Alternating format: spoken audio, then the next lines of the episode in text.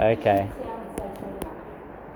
So, young friends and slightly less young friends, we gather in this place to really give thanks. And look at this beautiful tapestry of colors and, and things that you've brought here to remind us that God has God is like the ultimate artist. You know, He's just painted this masterpiece for us to live in.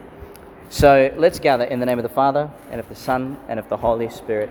Amen. The Lord be with you. A reading from the Holy Gospel according to St. Luke. Glory to you, Lord. That same day, Jesus went out of the house and sat by the lake. Such large crowds gathered around him that he got into a boat and sat in it, while all the people stood on the shore. Then he told them many things in parables, saying, A farmer went out to sow seed. As he was scattering the seed, some fell on the path, and the birds came and ate it up. Some fell on rocky places, where it did not have much soil. It sprang up quickly because the soil was shallow. But when the sun came, the plants were scorched, and they withered because they had no root. Other seed fell among the thorns, which grew up and choked the plants. Still, other seed fell on good soil, where it produced a crop, a hundred, sixty, or thirty times what was sown. Whoever has ears, let them hear. The Gospel of the Lord. Praise to you, Lord Jesus Christ. So first first question, do we have ears? Yeah? These things right here? Okay, well then this story parents, you got ears? this story's just checking, just checking. Well, this story's for us, okay? This story's for us. Now, look, can I tell you, without going on and on about a whole lot of random stuff, I feel like this is such a beautiful story that we heard in Genesis. And I like this translation, wherever you got it from. Did you write this? No. It's a good translation. Uh, I've never heard it before.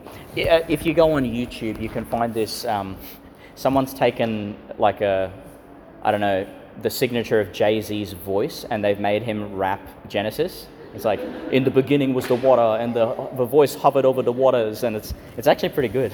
so I recommend that to you, not to you guys, but to you. Um, you should know who Jay Z is, okay? Um, a- anyway, we hear this story so much that I think we become numb to it. It's like, what is this telling us? It tells us one thing, and we already know this that creation is beautiful, it's glorious. God Himself thinks, hey, this is pretty grand, this is beautiful stuff here. But I want to tell you, it tells us something else, and I think Jesus makes it obvious.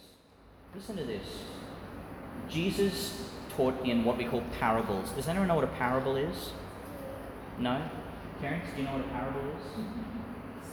A story, and it's usually got a bit of a an allegory to it. You know, it's deeper than it seems, hopefully. And and hopefully, since it's Jesus teaching, and he's not just some other guy, but he's God, it's infinitely deep. Like in theory, you could sit with any given parable for your whole life, and it would be sufficient. You know, to to continually draw from. So that's what Jesus tells us. Now, Jesus tells us this parable today. He says, A farmer went out to sow seed. All of us know what that looks like. It's like, yeah, I've seen farmers before, scattering their seed in the ground. But then he says, As he was scattering, some fell on the path, and the birds ate it. Who's got the birds over there? Over on the end? Check, yeah, get that. It's not like they're the bad guys in the story, but they ate the seed. Okay, so the farmer's probably not a big fan of the birds today. Okay, thank you. Then it said, Some fell um, where there was not much soil, and they sprung up quickly, but the sun came, the sun right there, wherever it is. Who's got the sun? There you go. The sun came up and scorched the plants, and they died. Okay, because they didn't have deep enough root. The farmer's thinking, already half my seed is wrecked. you know, hope two out of three, two out of two, two left. Um, then finally he says, other seed fell in the thorns. We don't have any thorns here, but imagine you've seen like bindies and thorny bushes and stuff that you really don't want to get, you don't want to walk around barefoot next to because you'll get hurt.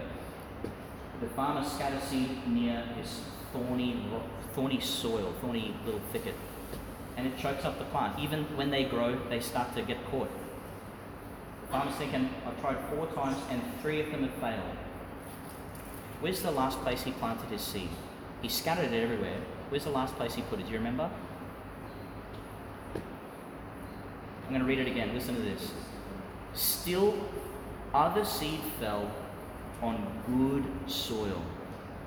Do you know what good soil is? Like, have you ever seen people use mulch and they've got the sprinkler making the soil moist?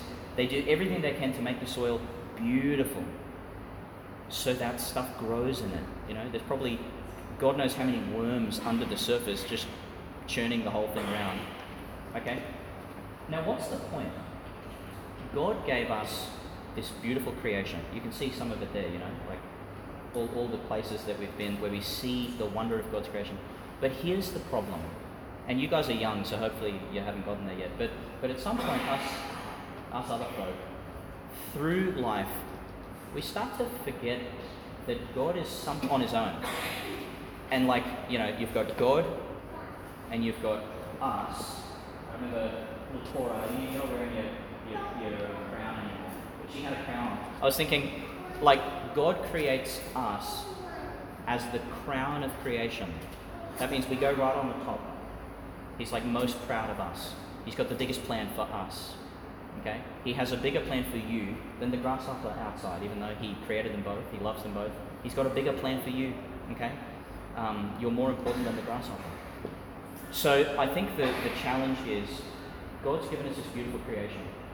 But at some point, we have to remember that the creation is there to teach us about life and to, we, are going to use a fancy word here, mediate, to mediate something of God to us, which means I get to know who God is through this beautiful creation.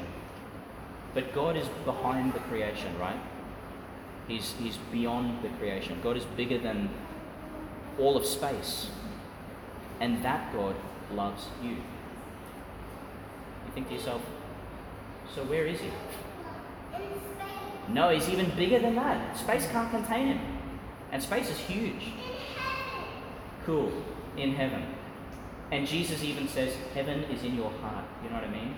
Like, heaven's not up behind Pluto. Heaven's everywhere if you want it to be. Do you want heaven here in St. Francis? And by the way, it's here, you know, because you're beautiful people. Heaven is in your heart and you're bringing it forward all the time. So I, I just want us to close our eyes for a second. And I want, I want us to do two things. Parents, I want you to do this as well. I want you to close your eyes and do two things. One is say in your heart, as, you, as you're thinking about everything that you've seen in the world, you say, Lord, I love this creation. Thank you for the beautiful universe. Thank you for this beautiful place in, in Tannum. That's the first thing. But then the second thing is, God, even beyond this created world, even beyond the water and the you know butterflies and the music that I hear, even beyond all that, I love you. I love you beyond creation. Can we spend a minute just imagining embracing God, giving him a big, beautiful hug, and he's giving you one as well? That's we need to get to. We need to get past and through creation, bring all the creation with us if we want it. But really, seek God um, and seek, seek God alone.